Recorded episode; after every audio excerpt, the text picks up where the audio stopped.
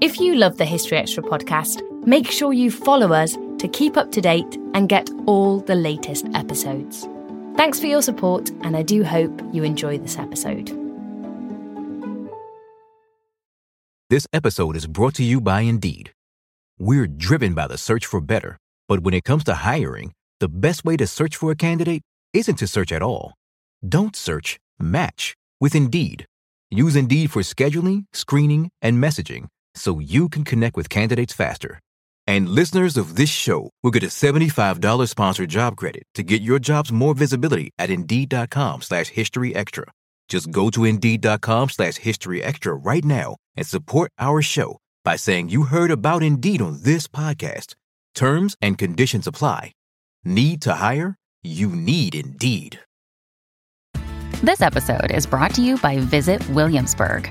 In Williamsburg, Virginia, there's never too much of a good thing. Whether you're a foodie, a golfer, a history buff, a shopaholic, an outdoor enthusiast, or a thrill seeker, you'll find what you came for here and more.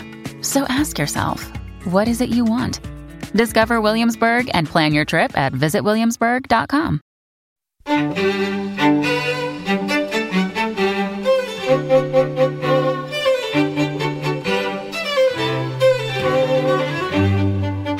and welcome to the History Extra podcast from BBC History Magazine and BBC History Revealed.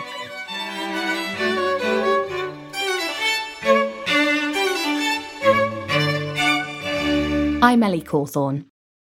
This year marks the 50th anniversary of the Wolfson History Prize, which has been awarded to standout history books since 1972. And as part of the celebrations, we've teamed up with the Wolfson Foundation to bring you some fascinating panel discussions on history's biggest topics. Today's episode focuses on the Holocaust. And on our panel are three historians who've all had connections with the prize over the years. Professor Richard J. Evans won the prize in 1989 for Death in Hamburg Society and Politics in the Cholera Years, and he now serves as one of the prize's judges.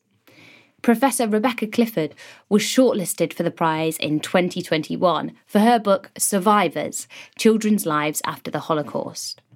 And Professor Mary Fulbrook won the prize in 2019 for Reckonings for Reckonings, Legacies of Nazi Persecution and the Quest for Justice. The three historians were joined in conversation by Rob Attar. I wonder if we could begin with each of you briefly describing your own experiences of writing and researching the Holocaust. Um, perhaps beginning with Mary. I never in my life didn't know that the Holocaust had happened, even though the word itself didn't come into general currency until well into my adulthood. In terms of researching it, I think I avoided it for a long time. I did a lot of other aspects of German history and sort of circled round and round before I finally thought I've got to get to the heart of the matter. And I guess that was in part because of discovering disturbing aspects of the past life of people who are well known to me in Germany, and particularly discovering that the husband of my mother's closest school friend had been quite a significant Nazi administering an area in annexed eastern Upper Silesia, part of Poland that was annexed just north of Auschwitz. And once I got into that, I was just existentially challenged and had to explore further and deeper. And actually, Mary, that's really interesting what you were saying about the word Holocaust wasn't used at first. So, how did people describe the Nazi genocide prior to Holocaust? Many, many different terms were in use. The Jewish catastrophe was widespread in uh, among Jewish survivor circles. I think that Germans, German historians certainly, by and large, tended to try and avoid it as best they could. I remember reading textbooks in the late 1970s where you got all of three sentences on terrible deeds were committed far away in the forests of the East about which Germans knew nothing, but which has forever cast a shadow of shame over our history kind of thing. I quote, uh, not verbatim, obviously, but that was literally what I found in one of the late 1970s textbooks that just avoided it entirely. Um, so I think it was really, I mean, the term Holocaust was used with a small h from the, the later 1950s onwards, but came in with a big H after the TV miniseries of 78 79 when it became very much more widespread in the 1980s. And Richard, how about you? What's what's your experience been of writing about the Holocaust?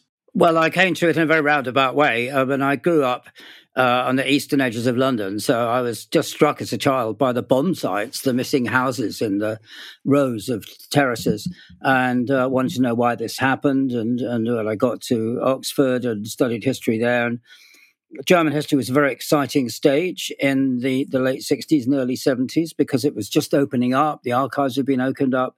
German historians were starting to grapple with it. Uh, and so I got into it. And initially, we, my generation tended to write about the long term origins of Nazism. Was there anything about the 19th century or the early 20th century that made it likely or, or explained the uh, triumph of the Nazis and their, their regime, the so called Third Reich? And uh, I got involved. Uh, uh then, of course, I, I, I did a, um, a, study of violence, state violence, capital punishment in Germany over a very long period, including the Nazis, and that led me to become involved in a, uh, a, a famous libel trial, which is a defamation action brought by the writer David Irving against an American historian, Deborah Lipstadt, who had accused him of Holocaust denial and a falsification of history. And I was engaged as an expert witness. And when the lawyers asked me, was there a good history of Nazi Germany they could look uh, they could look look up they could get hold of? I had to say no. Uh, there wasn't really. They were out of date or they weren't very good. And so, as is the way of things with us historians, I decided to write one myself.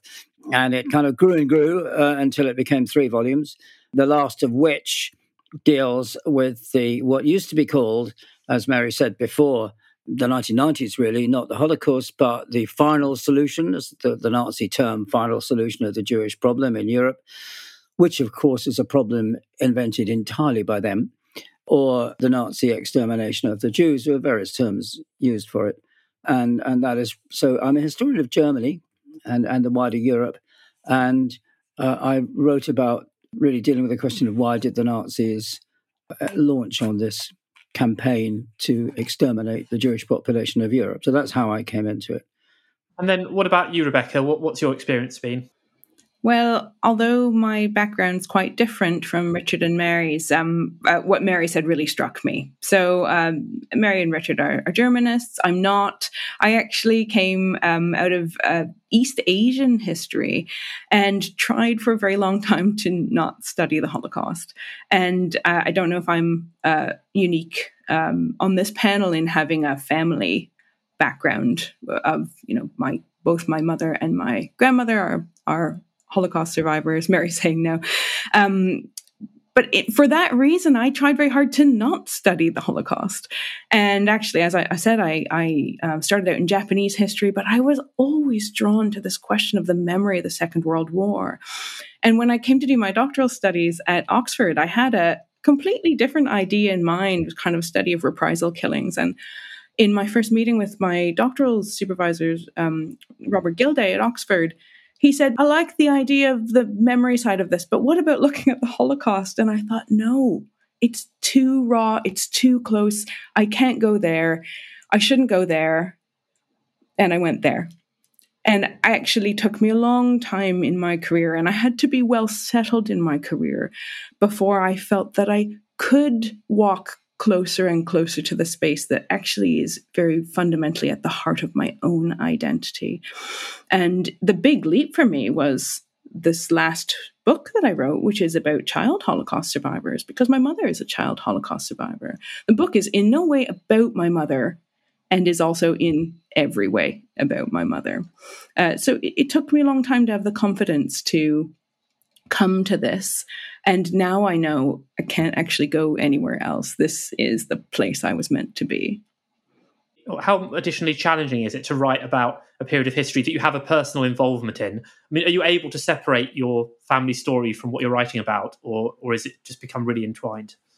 I can't separate them. I I was very very um inspired actually by um, a, a, fabulous Germanist at Oxford, Jane Caplan, who once said in a graduate, I was in a graduate seminar, and she said, Why are we always trying to pretend as historians that we don't write about things that are subjectively important to us? Why don't we just embrace that?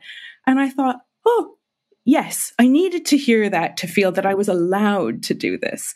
But in fact, of course, it's, it's, I think it's quite honest to admit this is at the heart of who I am, and and the two things are not. Uh, I cannot disentangle them. Although I don't write in any active way about my family, I do hope to one day, though. And one question I quite like to clarify fairly early on in this discussion is when we're talking about the Holocaust, are we specifically talking about the mass murder of six million Jews, or do we need to also bring in some of the other victims of Nazi persecution? I know there's quite a lot of debate around this question, isn't there? I've tended to avoid using the term Holocaust as far as I can. Uh, you won't find it once in my three volumes and 2,000 pages on uh, Nazi Germany. And I took my cue there from Walter Laqueur, who I, I, I, knew, who was one of the earliest historians. He wrote about uh, wrote about the Nazi extermination of the Jews. Uh, his book, for example, "The Terrible Secret," is one of the very first to deal with how the news spread from Europe across to America, and the people who tried to make Western leaders uh, aware of what was going on in Europe in the 1940s. Um, and he says Holocaust means a burnt offering or a holy burnt sacrifice. And I can't see that it's a sacrifice or a burnt offering to anybody or, or anything at all.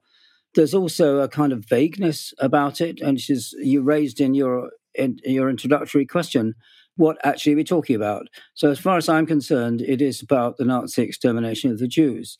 And that is because, uh, although, again, as you said, there's a lot of debate about this, that is essentially different from all other Nazi genocides.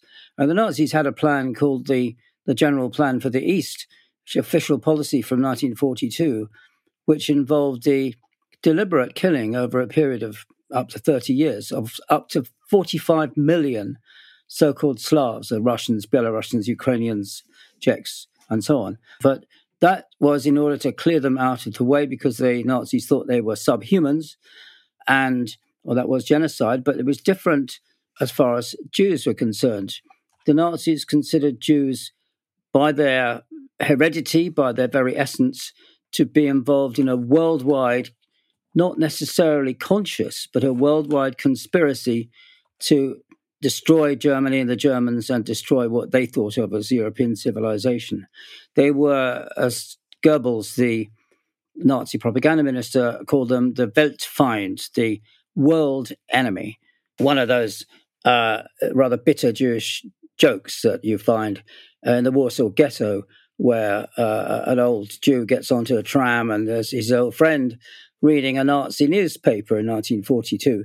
And um, he says, "What are you reading a Nazi newspaper from? I mean, you, you know, you're Jewish. This is the Nazi paper."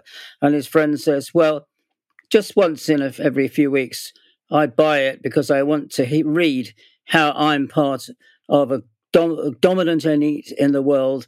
We're running everything. We're enormously powerful." That's the Nazi idea of the Jews. This hugely powerful global force, and that's quite different from uh, the others. So what they wanted to do is to exterminate every last Jew, men, women, and children, as quickly as possible.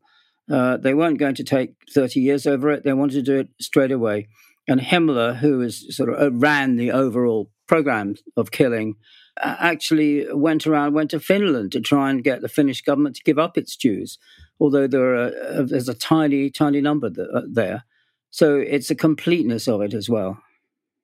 I think I'd pick up on that, though, if I may, and also pick up on Rebecca's earlier point about subjective connections with this past and, and how it bites you, if you like, in your inner being. Just in answer to Rebecca's point, my mother was a refugee from Nazi Germany, so this is why I grew up so aware of what had been going on in Nazi Germany. And I think I I agree with Richard on the points he's made about the uniqueness of the persecution of the Jews, which has sometimes been compared to the Sinti and Roma, but there are distinctive differences as well.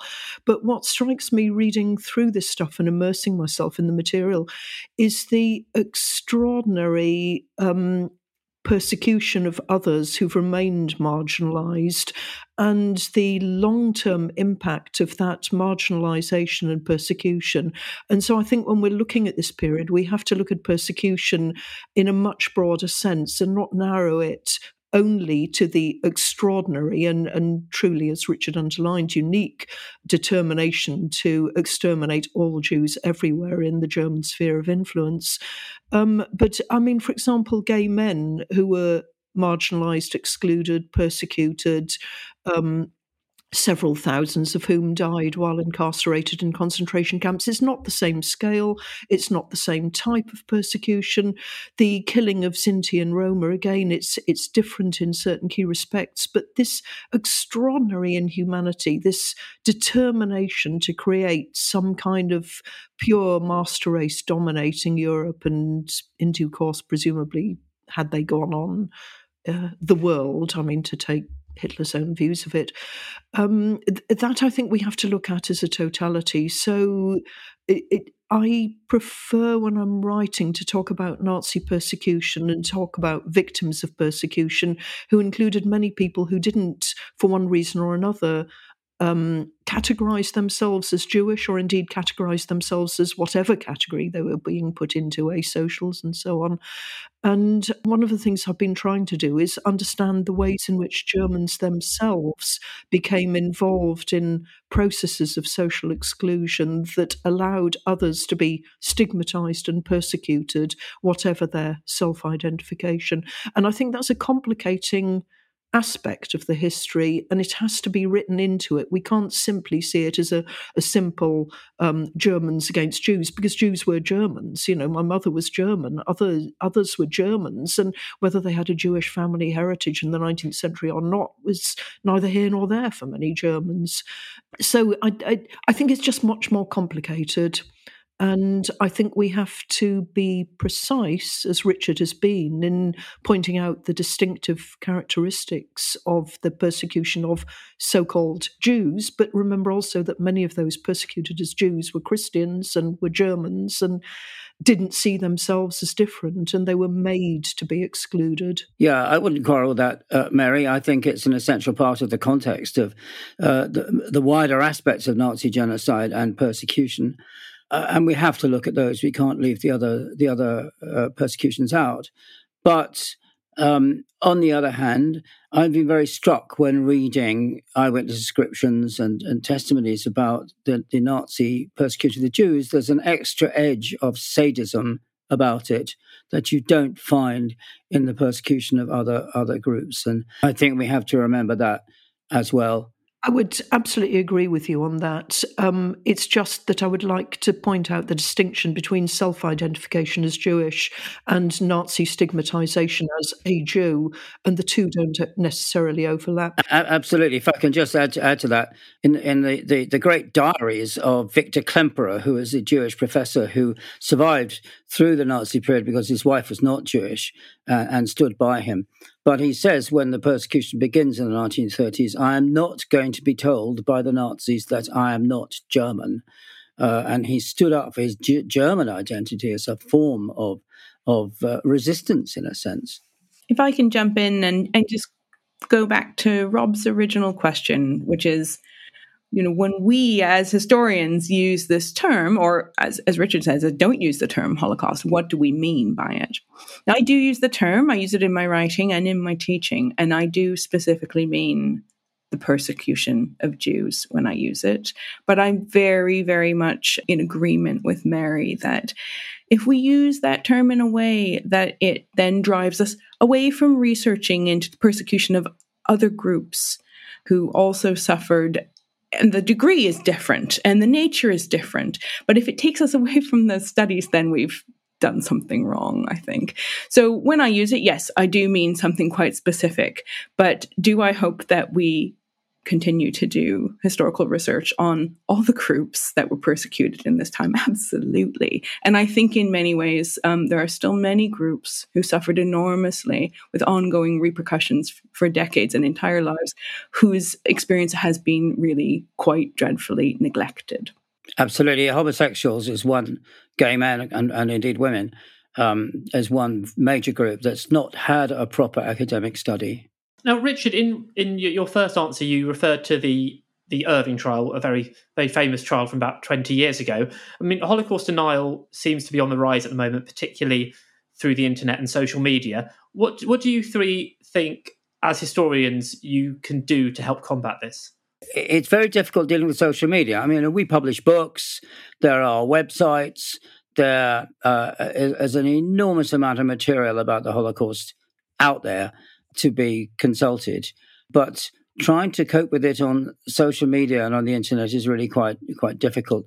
As it happens, UNESCO, the United Nations Educational, Social and Cultural Organization, has just released a major report on how to deal with anti-Semitism on the uh, on social media, and it is working. UNESCO is working with social media providers, with Twitter, with Facebook, uh, and with others to try and reduce uh, the quantity of, of hate speech, of anti Semitism in particular, and that includes Holocaust denial uh, on the internet. So some progress is being made, but there are some internet providers who are not cooperating.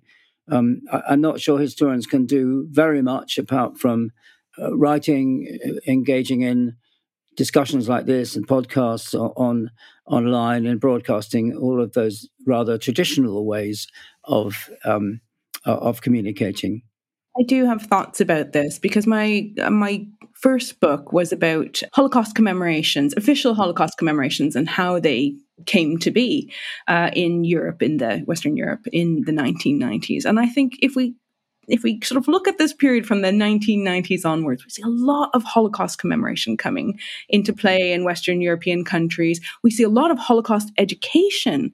And we certainly have now whole generations who have had by law to study the Holocaust in school. So all this has come in at the same time as there has been quite a dramatic increase in anti Semitism and Holocaust denial. So these sort of um, commemorative efforts obviously they themselves do not do not stop anti-Semitism. They do not stop Holocaust denial. And so I don't think that can ever be our goal as historians. Instead, I think we have to know that through those kinds of um, efforts, there are there are many people in many walks of life who will stand up to anti-Semitism, and we have to reach those people. And so, in our writing, I mean, this is the wonderful thing about the Wolfson Prize. Um, it rewards historical literature that reaches the widest possible audience. I think this needs to be our goal as historians to reach not just other historians, but uh, but you know intelligent people in every walk of life to arm them to respond to this. That is something we can do absolutely. I think there's a really interesting point that Rebecca's raising here. And it's actually a bit more complex than that because one of the things that I think is really potentially even more dangerous than denial, which you can usually see as freaks on the far right and, and you know, you can discount in some respects. What I see as more disturbing is what I would call Holocaust distortion, which is telling the story in a way that distorts it subtly often in the interests of particular nationalist narratives. And there, I think the commemorative efforts don't necessarily help because you find, for example, um, in Poland, in Latvia, in Lithuania, to some extent in Hungary, there are new national narratives which like to see national heroes, myths of resistance and heroism, and so on, and the nasty, evil Germans, and find it very difficult to cope with issues of local complicity and collaboration. Uh, this is widespread. I mean, it, it just is the case that in Western Europe, questions of complicity, for example, the French myth of resistance began to be punctured in the 1970s, and Polish history has only really um, started to address those issues from the late 1990s onwards. But I think one of the problems with memorialization is that it tends to send out very simple messages. You know, you too can stand up against anti Semitism. Um, the Yad Vashem category of the righteous among the nations, which is a wonderful, laudable category to reward and, and name people who selflessly tried to help Jews, that, that's fine, but it doesn't deal with the wider issues of the circumstances in which vast numbers of people became complicit, were unable to offer help or rescue. It, it simplifies a very complex set of grey areas. And so I think memorialization to some extent fosters the same kind of simple narratives of villains, victims, and heroes that the nationalist Holocaust it's not distortion. Obviously, it's not distortion in the same way, but it it doesn't make the history complex enough. And I think as historians, we have to find a way of exploring and then presenting simply and in an accessible way the greater complexities of the historical realities. So it, it's the um, difficulties in dealing with past complicity that I think are one of the biggest challenges at the moment, which lead to quite distorted narratives. Do you think that that happens in Britain as well? I mean, I realise Britain wasn't a direct participant in the Holocaust, but in Britain, do we sometimes get a simplified version of the Holocaust and anti Semitism in this period? This came up actually recently in a PhD viva, a very fine PhD on Holocaust education in this country. And um, of course, Britain is is possibly the it's certainly one of and possibly the only country where it is mandated by law that students must at some point study the Holocaust. But in a sense, what came up in the discussion in in this viva was that um, there's a way in which it's much easier to look at the Holocaust in Britain because this issue of national complicity is different in this case, and indeed is quite easily avoidable in some senses. And still, just as Mary was saying, and sort of the, the, the result of the students' research was the discovery that students, by the time they finish um, secondary school, don't have a very complex vision of the Holocaust. They have quite a simplified one, often also quite a sort of moralistic one, one that paints a universalist picture of the Holocaust as a sort of moral lesson. So, so we were discussing how that might change, and indeed, you know, what would be ideal, uh, given that you, you know, students can never go into that much depth in, on any one historical topic in secondary school. And I got asked, you know, what do you think, Rebecca? What would you like to see as the ideal here? And I said, actually, I'd like to see students in secondary school doing less of the Holocaust and more on the history of British colonialism because they come to us in university, they don't know anything about British colonialism, but it's very, very hard to look at that one because it raises these issues of complicity, quite different from students who are studying the Holocaust in the French case, for example, where they have to approach a complex history in which there was a, a great deal of, of, French involvement in the um, carrying out the persecution against French Jews. So I think this question of how you confront and deal with national and regional complicity is a very challenging one. Um, and some countries have dipped deep into it and had a very difficult journey doing so, and, and others haven't had to do so or have walked away from that discussion. It is different in the British case because our involvement was different. Well, in, in the in the British case, it's worse than that because the current Conservative government is pushing very, very hard to have a Holocaust, a national Holocaust memorial, and what they call a study centre located in Victoria Tower Gardens, which is right next to Parliament. And this is begun by David Cameron, has very widespread support. But if you read the justifications for putting it there, which would effectively destroy one of the one of the best green spaces in the middle of, of London, they are essentially it's next to Parliament because we had parliamentary democracy and that stopped us being involved in the Holocaust. It, it's a kind of subtle, indirect um, way of saying we're not responsible. We don't have anything to do with it. And of course, it, that itself is a distortion of the history of, uh, for example, the British government's refusal to accept Jewish immigrants in the in the uh, uh, in the 1930s, or only in very very small numbers. And this uh, proposal has been rejected by the courts. Case fought by a large number of bodies, uh, including the royal parks.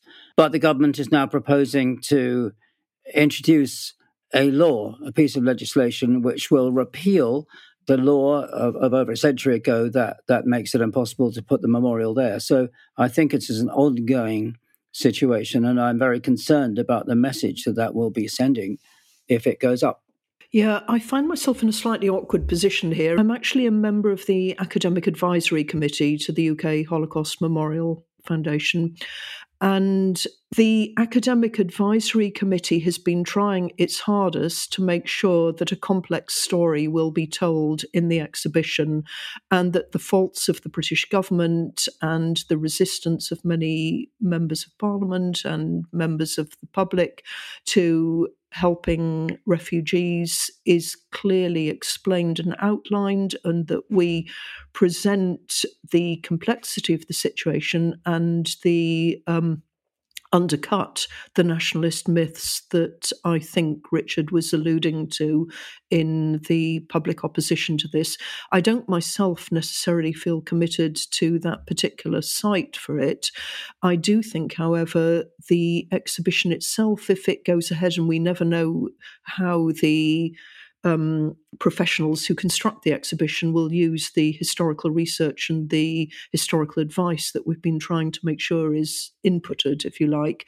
But I hope that if it does go ahead in the way that our discussions have been going, it will precisely challenge some of the myths that the government like might like to sustain. So I hope that if it is realised, and in my position as a member of that committee, I have to support its realisation. Um, I hope that if it's in the form that we've been discussing, it will actually prove to be something very different from the picture that Richard Richard painted and that many people rightly fear.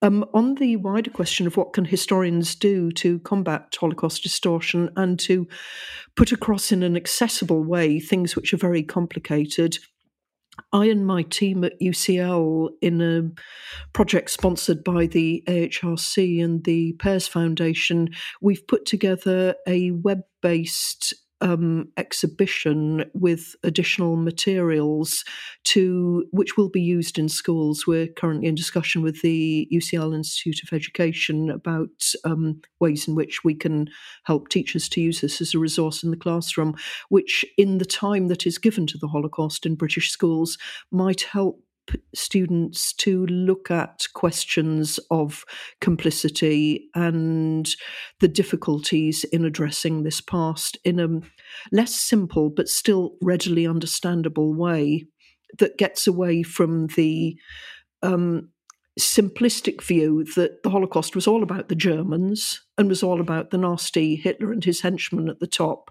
and was all about German policy making. And we'll get over some of the older debates that I think have run their course among historians, but still live and flourish in A level textbooks and A level questions. Still to come on the History Extra podcast. Parents who survived the Holocaust. We see them in 1945, 46, 47, destitute, often homeless, without any sort of social network to, to help them get back on their feet, traumatized, not in a very good position to be a good parent. We don't always realize just how much our negative thoughts and experiences stick with us and weigh us down you may find your brain constantly running through a highlight reel of bad moments. That comment your friend made last week that hurt your feelings, that frustrating thing your mum does, or that silly thing you said in a meeting. Maybe it's time to get it all off your chest, whether it's a tiny annoyance or something much bigger. Talking about it can give you some relief and lead you to a potential solution. That's where therapy comes in. It's a safe space to share whatever's weighing you down and learn to process it so your internal highlight reel can focus on the good stuff. And BetterHelp offers affordable online therapy on a schedule that works for you. Connect with a licensed therapist by text, phone, or video call. Start the process in minutes and switch therapists anytime. Let it out with BetterHelp. Visit betterhelp.com slash historyextra today to get 10% off your first month. That's betterhelp, H-E-L-P dot com slash historyextra. This episode is brought to you by Indeed. We're driven by the search for better, but when it comes to hiring, the best way to search for a candidate isn't to search at all. Don't search, match with Indeed.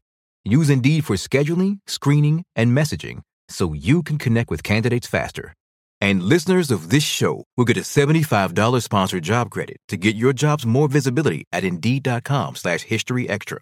Just go to Indeed.com slash History Extra right now and support our show by saying you heard about Indeed on this podcast. Terms and conditions apply. Need to hire? You need Indeed.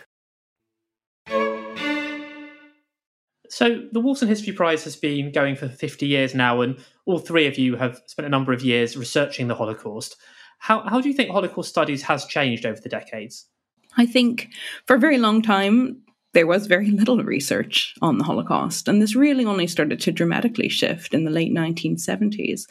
And then for a long time, um, there, you know, in, in most of the gen- most of the research generated, we might now call it perpetrator studies, and it was very sort of Germany focused and it was perpetrator focused and it uh, used official Nazi documents as the kind of main primary sources. And, and then I think around the time that I was an undergraduate in the 1990s, there was real branching out into more and more regional studies, uh, which were really very interesting because they changed the the you know way we looked at complicity and they changed the nature of who we thought of as a persecutor but they didn't change the fact that it was still sort of perpetrator focused studies.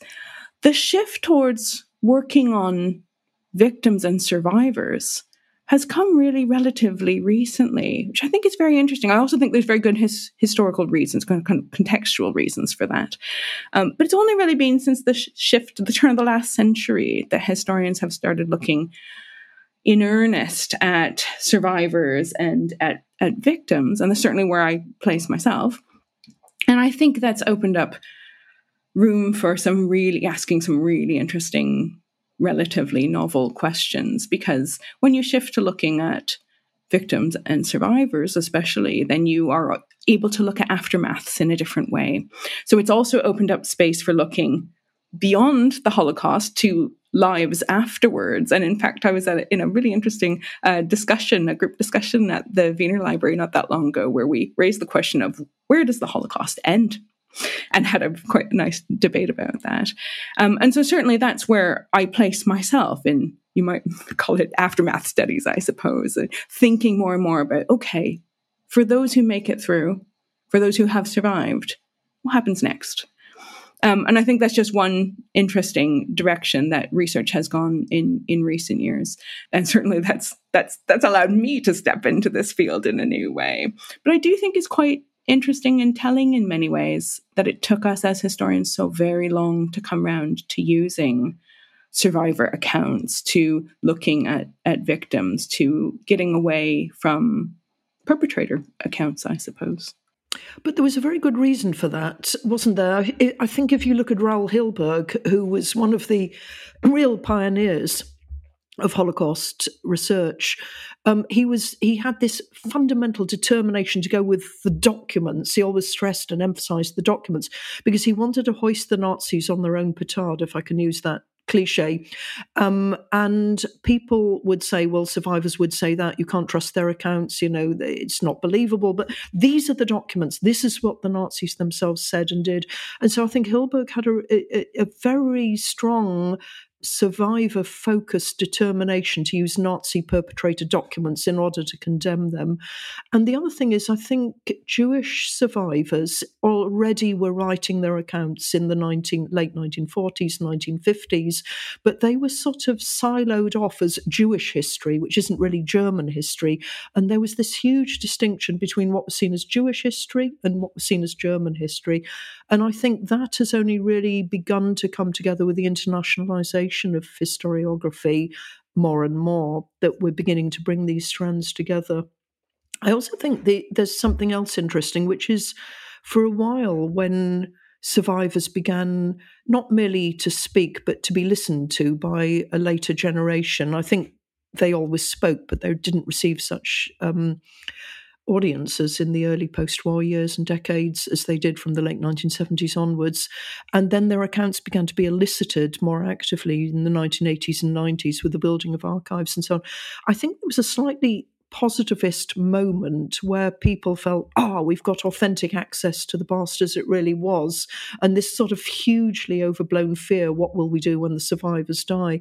And I think increasingly memory studies has taken over to say actually what the survivors are saying reflects how they want to reframe their past and what they're willing to talk about and how they're willing to frame it in a later context, which is very, very interesting because there's certain things which people might have been ashamed of at the time. And with cha- cultural changes, they're no longer ashamed to talk about, or things that they just see differently. But I think all the survivor um, later survivor accounts have to be treated very carefully in terms of the context in which the account is given and the nature of the interview, the the interview setting, and so on. So I don't think we can see this as a direct route to the past. I think, as you're, you're right, Rebecca, it's aftermath studies in a sense. Um, that aspect of it. Uh, the the question of how to write an integrated history, though, which Saul Friedlander famously um, demanded is interesting, putting together the perpetrator and the victim perspectives. And I think the new challenge there is to incorporate also the wider perspectives others in surrounding societies who became collaborators, became complicit, became rescuers, variously related to the violence that was raging all around them without having been directly involved initially as either a perpetrator or a direct target of persecution. And that, I think, is, is where historiography needs to go now.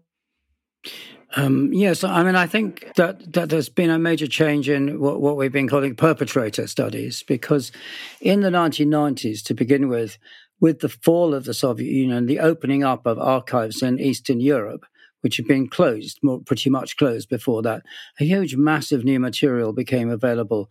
Uh, and that was not only uh, major documents like the full diaries of Joseph Goebbels and, uh, and many other documents from the center, but also what was happening on the ground in the in the east. And there are a number of major studies in in the nineties and and uh, afterwards of the um, persecution and extermination of the Jews in Poland and in Belarus and uh, in, in various other parts of Eastern Europe, and that of course pointed out the problem or the, the, the, question of local collaboration, how it was achieved, what was done, and so on, uh, and the history of anti Semitism in, in, many of these countries.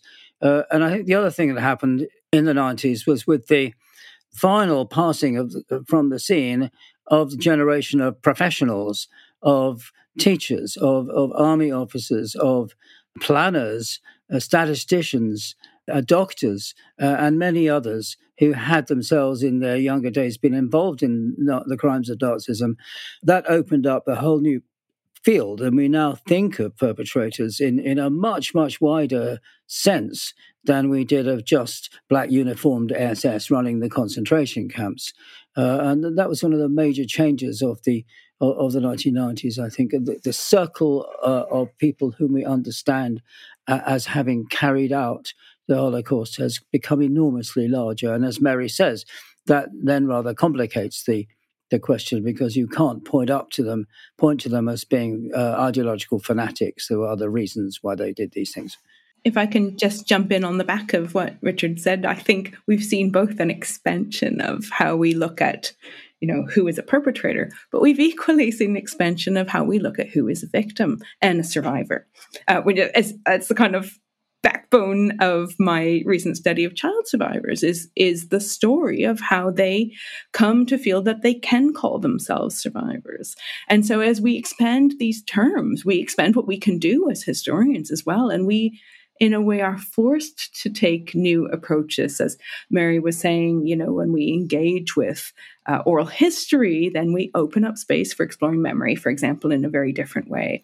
Um, and there are obviously both problems with that and really very thrilling aspects of that. Um, I come at all of this as a oral historian and a memory studies historian, and I think that's for me personally that's the most exciting aspect is is wrangling with the holes in memory, both at the individual and at the collective level. So we've talked quite a lot in in this uh, last question about survivors and survivor testimonies. And obviously, we're getting to the point where Holocaust survivors are sadly reducing in number, and you know, the next sort of quarter of a century, there may be none left. How significant a moment will it be when this passes from eyewitness history to something that we only have documents for? Well, uh, less significant than uh, is is widely thought. I think uh, in the in the trial uh, that I was involved in as an expert witness, well, over twenty years ago now, a libel action brought by David Irving against Deborah Lipstadt over her accusations that he was a, a Holocaust denier and falsifier of history, a, a, an action that she won and he lost. Deborah Lipstadt was very concerned uh, about what was going to happen after the survivor generation passed away and were no longer able to come in front of the um, the cameras or, or, go into schools or go on television and tell their experiences. Uh, but I thought that one of the things the trial showed was that you can actually depend on historians to tell these stories. Um, that that we can research the documents, we can examine and use testimonies both from perpetrators and from victims and from others. Uh, we can use the tools of history to explore uh, establish and explain. Uh, uh, uh, uh you're not you are not dependent on survivors, and of course, in any case, there is a, uh, an enormous mass of recorded testimony by survivors. Steven Spielberg, the movie producer and director example, has, has had a long, long term project of recording as many surviving survivor testimonies as, uh, as he as he can. And although he slots them all into a kind of preconceived format, it's still, I think, it's an enormously valuable exercise. I think we have to remember there's a difference between the worm's eye view and the bird's eye view. And one survivor will have dramatic, authentic, vivid memories of certain incidents in their life, but it will be just that worm's eye view and that particular experience as filtered through later memory. Whereas what historians are trying to do is present a much more composite bird's eye view picture using many, many such sources, of which, as Richard was saying, many have been recorded, many have been written. There are, there's an enormous wealth of material of both survivor testimony and perpetrator documents and by, bystander eyewitness accounts that historians can use. I think what we'll lose is that sense of authenticity, that sense of this really happened, this happened to a person who I can see before me. And I've seen this in what to me seem quite excruciatingly embarrassing occasions. Like there was one I remember attending where a survivor was accompanied by her daughter, and her daughter spoke her story for her and then turned around and said, Wasn't it so, mother? You know, and mother nodded and mumbled a little bit vaguely. And I felt embarrassed about that because I felt what the, it was mainly high school students in the audience, what they were getting was the sense this really happened to a real person and this is the living proof that somebody suffered and survived. But it's not actually telling you the history, it's giving you, um, a subjective emotional connection to a past almost like I've touched the hem of the royal robe when the king passes in medieval Britain. You know, it, it's um, a magical sense of emotional connection, but it's not history. And I think that there's another way in which that subjective emotional connection lives on, which is through the second generation, the third generation, particularly increasingly, third generation grandchildren of both survivors and perpetrators are beginning to explore what did this mean for the family? What did this mean for my parents? How has it affected me in my upbringing and so on? That's a different kind of long term reverberation of this past. But again, it's not history, it's the way it's affected us and has constructed us as human beings in a later present. And I think that's fundamentally important. But the giving of survivor accounts is not integral to the writing of good history of that past, I think. And that's where I think the current debates are sometimes a little off key. If I can pick up on something that Mary said, I think we've come to a space, and of course, Rob, you're absolutely right that there are very very few increasingly few survivors left and almost those almost all of those who still speak about their experiences are child survivors. So um, this is a particularly meaningful question for me as i write about child survivors. But it, one thing that really came up um, when i did my own interviews with with child survivors for my last book was how far you know for such a long time they wanted to feel that they could tell their stories. And then the the moment sort of arrived. In the past two decades they they have been able to tell their stories and that that has in many senses been very wonderful. But as mary's suggested already that we our approach our thinking about survivors has come to a place where we really tend to put them on a pedestal in a way that often makes them uncomfortable. And indeed um, I think that's kind of ele- elevating and honoring of their story that then makes it very hard for them to tell certain aspects of what happened to them. I noticed this very much in comparing uh, interviews I had done myself in 2014, 2015 with older interviews with the same person, that sometimes humiliating, embarrassing, particularly excruciating elements of the past could be spoken about in 1979 or 1982 because the story wasn't, um, it hadn't sort of taken on its form yet. It was very, there was a lot of kind of a broken aspect to it. And so these things would come out. But now here we are, and you know, I did a lot of the interviews in 20, 2015. The story had been told many, many times. There's a kind of expectation on the part of the audience that this will be a certain type of story. And that means some of this really painful stuff cannot be said in that context. So I think as we lose the last direct eyewitnesses to the Holocaust, we will lose and gain at the same time. As Richard said, there is an enormous existing collection of firsthand survivor oral history and memoir material, and some of it, um, you know, it's been it's been recorded over a very long period of time. It changes over time in historical context as the world around survivors changes.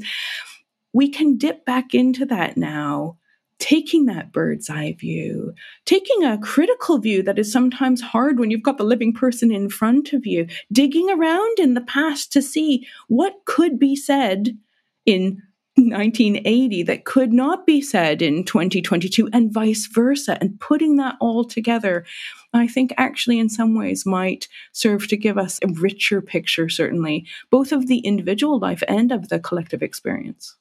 Now, in the last uh, 20, 30 years, there have been a huge number of films, TV series, and popular um, fiction and non fiction books about the Holocaust. How helpful or unhelpful do you think these are for the public understanding of the Holocaust? It's really depressing for professional historians to realize that most people's understanding of history is based on um, pres- film and TV series rather than historians' books. Some of them are extremely bad and very distorting. I think anything that precipitates interest that is then followed up is a good thing. I quite worry about the ways in which fiction writers, novelists, filmmakers can present something which is so easy to imagine, and historians tend not to think very hard about how they write and how they portray the past in a way that's accessible to imagine as well as to understand and explain. And I think their historians really have to think hard about how they write history. There are some terrible accounts, I have to say, yeah, um, which are just so wrong and so bad that it it's um, awful. And there are some other ones which are challenging and interesting and useful and important. And uh, as long as they're properly discussed and thought about, uh, rather than simply swallowed whole. I agree that there's a very wide range of representations. And in some ways, I've tended to avoid them, I think. Um, so sometimes people will say, Oh, haven't you seen this film about the Holocaust? And I'll say, No, actually, I don't like to watch films about the Holocaust, believe it or not. But I think, of course, that, you know, cultural objects, cultural products will reflect the moment of their creation and the assumptions of that moment. And I think one of our challenges as historians is to dig into those assumptions. So I'll give you an example from my own research. I was thinking a lot about one of the few Holocaust films I have watched is um, La Vita è Bella, Life is Beautiful.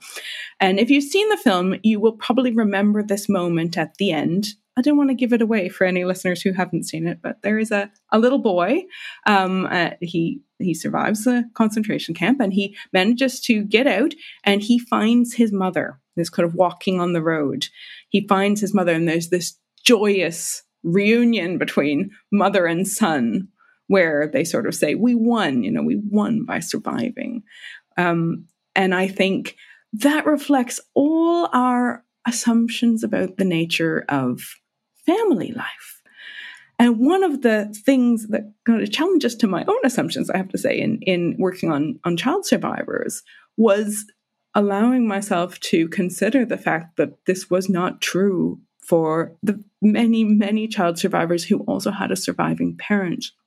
One of the things that really, really shocked me in doing my own research was the discovery that children who survived the Holocaust, who ended up spending the rest of their childhoods in an orphanage, often felt they had had a better experience than children returned to a surviving parent. Now, actually, it's not that hard to understand why that would be the case, because if we look at parents who survived the Holocaust, we see them in 1945, 46, 47, destitute, often homeless, without any sort of social network to to help them get back on their feet traumatized not in a very good position to be a good parent. And we can fully understand then why they might have felt that their children would be better off in an orphanage. And indeed, we see many, many children in orphanages in that period who had a surviving parent who didn't feel capable of looking after them. But this is challenging to accept because we, in our 21st century position, have a certain perspective on the family that um, we see that reflected in these cultural documents. And so then I think as historians, we have to say, right, can we interrogate this? Can we let go of our own assumptions about this? I have little children. I have all sorts of assumptions about the, the power and beauty of the family. Can I set that aside and look at the reality of what it was like for families in 1946, for example? Um, so I think they, they can be very nice jumping off points, um, many of these sort of cultural products like films to interrogate our own assumptions. That's not to say that they're aren't ones that are that do indeed deeply kind of challenge these assumptions. Of course, there's a huge, huge range of them.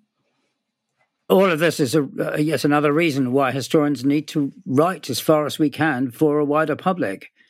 Uh, and not just uh, stick to learned journals and university presses.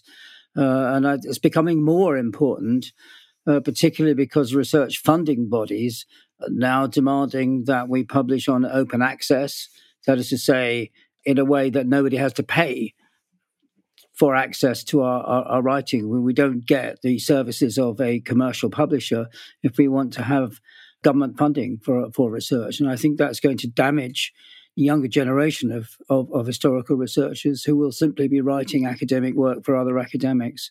There have, of course, been many books written on the Holocaust, but what books do you think still need to be written? What subjects haven't yet been properly covered? We always think our next book is the one that hasn't yet been written and needs to be written.